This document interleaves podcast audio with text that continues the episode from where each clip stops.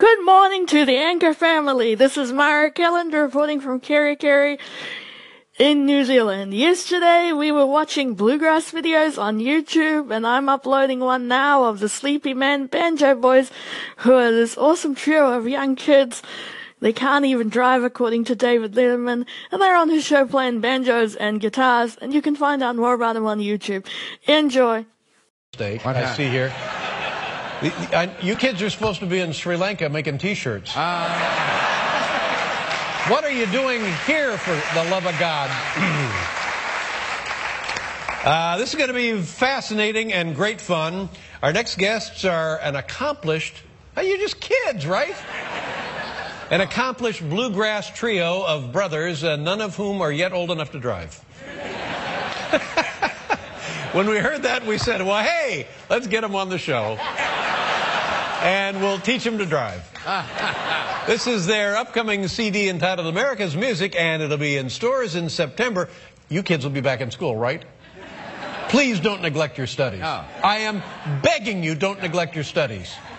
Here they are. Please welcome the Sleepy Man Banjo Boys.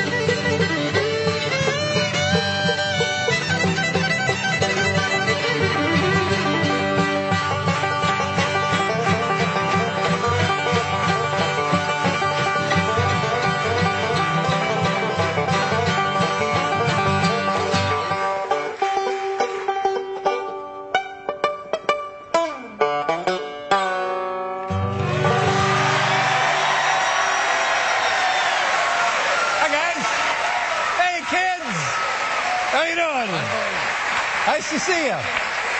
Thank you, sir. Great job.